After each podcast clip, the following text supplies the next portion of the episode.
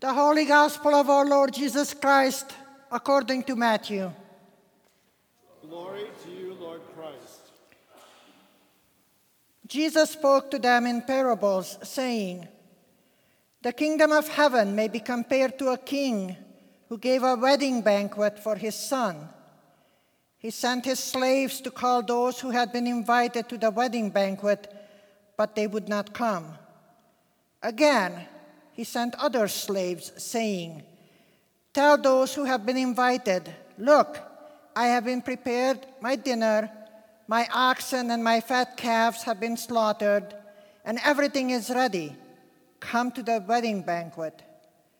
But they made light of it and went away, one to his farm, another to his business, while the rest seized his slaves, mistreated them, and killed them. The king was enraged. He sent his troops, destroyed those murderers, and burned their city. Then he said to his slaves, The wedding is ready, but those invited were not worthy. Go therefore into the main streets and invite everyone you find to the wedding banquet. Those slaves went out into the streets and gathered all whom they found, both good and bad. So the wedding banquet, uh, wedding hall was filled with guests. But when the king came into the see the guests, he noticed a man there was not wearing a wedding robe, and he said to him, Friend, how did you get in here without a wedding robe? And he was speechless. Then the king said to the attendants, Bind him hand and foot and throw him into the outer darkness, where there will be weeping and gnashing of teeth. For many are called, but few are chosen. The Gospel of the Lord. Praise to you, Lord.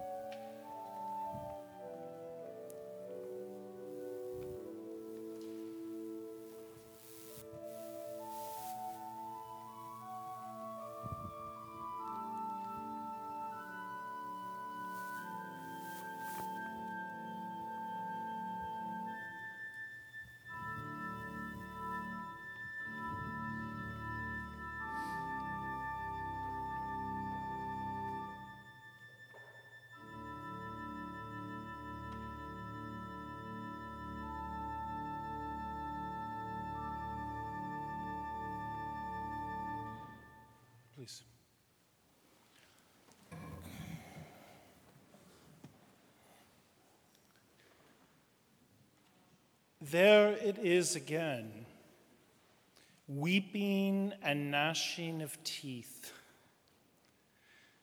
You may have heard me say this before, but this is one of, I don't know if I would say my favorite lines in the gospel, but it certainly is an intriguing one. It's certainly one of the most dramatic. And I think it appeals to me because it's so a part of our experience. And even for a priest, and maybe especially for a priest, who spent the last four months in a new city and in transition and in a house that was an absolute wreck of boxes and paper and tripping over things and not having an order.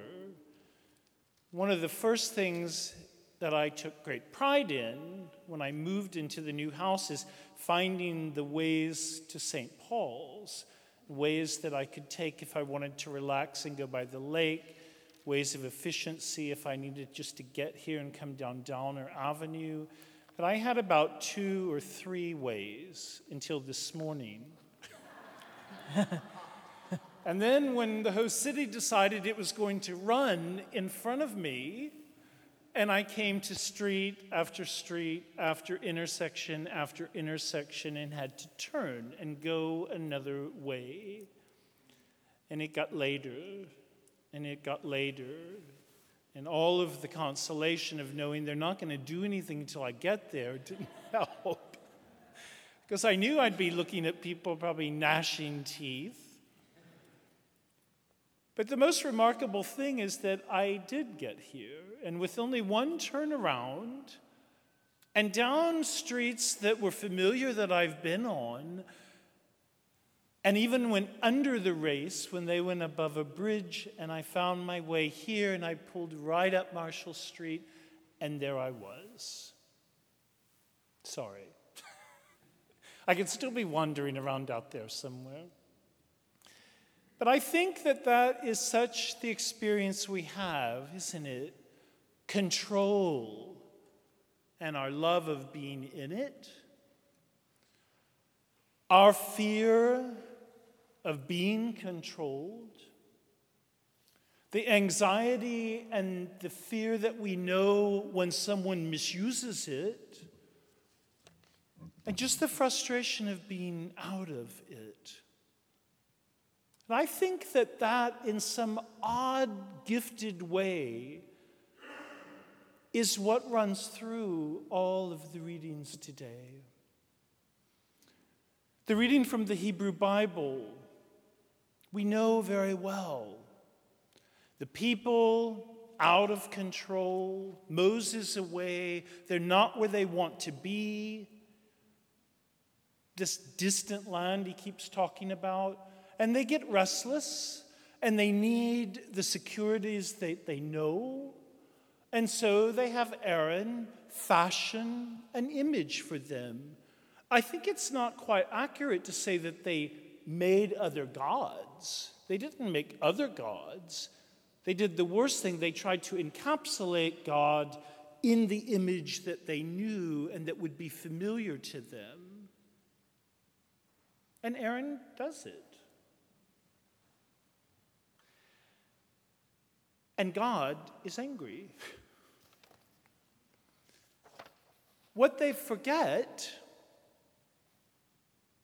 is exactly what you hear repeated over and over in the story, which is to give them a sense of control or a sense of not having to worry about being out of it. I brought you up from the land of Egypt, where you were being controlled. I freed you, and this is what I've done. Go back and look at the story. It's, it's almost like a rhythm over and over and over. But that doesn't work for them. The need to be in control. Paul, speaking in Philippians, says basically, I am out of control. I have nothing more that I can do than just to rest in the assurance that I've been telling you about, to be thankful, to be calm, it'll all be okay. And Paul is in prison. And Paul may be just hours or months or days before his death.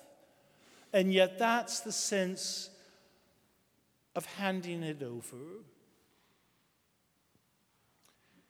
And then this gospel, where Jesus sounds pretty out of control. He has been for a while now, three parables in a row that are on the same occasion to those who are in control, the Pharisees and the elders, and he fires one off after the other. And then Following that, he'll start into a big sermon of woes to them. And it's in this image that Jesus gives us that we're back to that difficulty of God being vengeful, burning people, burning cities, killing, taking the people out, casting them out of banquets. But remember that this image of banquet would have been very familiar to Matthew's community. It is the banquet of Proverbs that Lady Wisdom lays out and organizes in complete control. But there's another image that they would have known. It's the banquet of Dame Folly, who just sits by the door and lets anybody in and just pulls people as they come by. It's the image of a prostitute. Anybody who happens by, that'll work. Now, it's very intriguing to hear those images and know they would have been wrapped into Matthew's community's mind, especially because Jesus has been doing exactly that. Sitting at banquets with prostitutes and tax collectors, and just a couple weeks ago told these people in control, these elders and these Pharisees, that they're the ones going into God's kingdom and banquet before you. Is God a prostitute? I don't think that's the image that's there because God in the parable issues invitation. He doesn't just wait for them to come, He goes out and finds them by invitation. The good and the bad. And they're brought into the wedding feast. And then the poor dude who didn't dress the right way, how could he know? How could you know you were going to need to be dressed for a wedding festival when you're just being invited and pulled into a banquet somewhere? What fault could it be? Maybe you didn't even have the clothes. What are those clothes of that festival?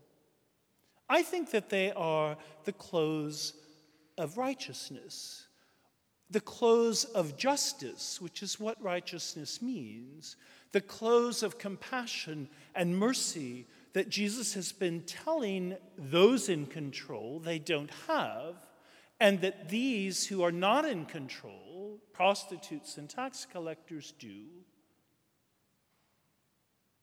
It's quite remarkable and a gift, I think, that this parable comes in the middle of our giving campaign, of our stewardship campaign, because all I see everywhere I look at St. Paul's is this kind of activity. You go out and you invite into the festival. And it doesn't always just happen here when we come back, it happens out there. See, that's the reason we do it. I mean, it's really a, quite a selfish reason. It's so that we will be ministered to, because we know in that face of the stranger, in that face of the one who may be out of control, we find Christ. Those are the clothes we put on. And that's what the stewardship is all about. It's money, yes, but even more than that. That is celebrating with righteousness and justice and preparing a banquet that all can be invited to.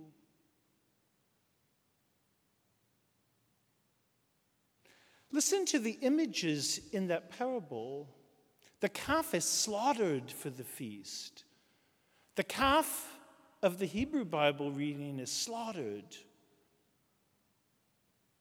The God you think you can control is put aside. And Jesus says, the God that you can't is the one you encounter when you go out to those who can't be controlled.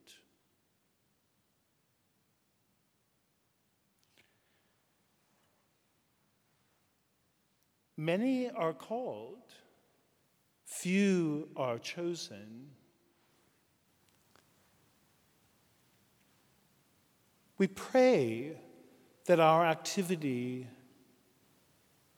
will not just make us one of the few, but will recognize the few that are called and chosen, good and bad, that present God to us in new ways.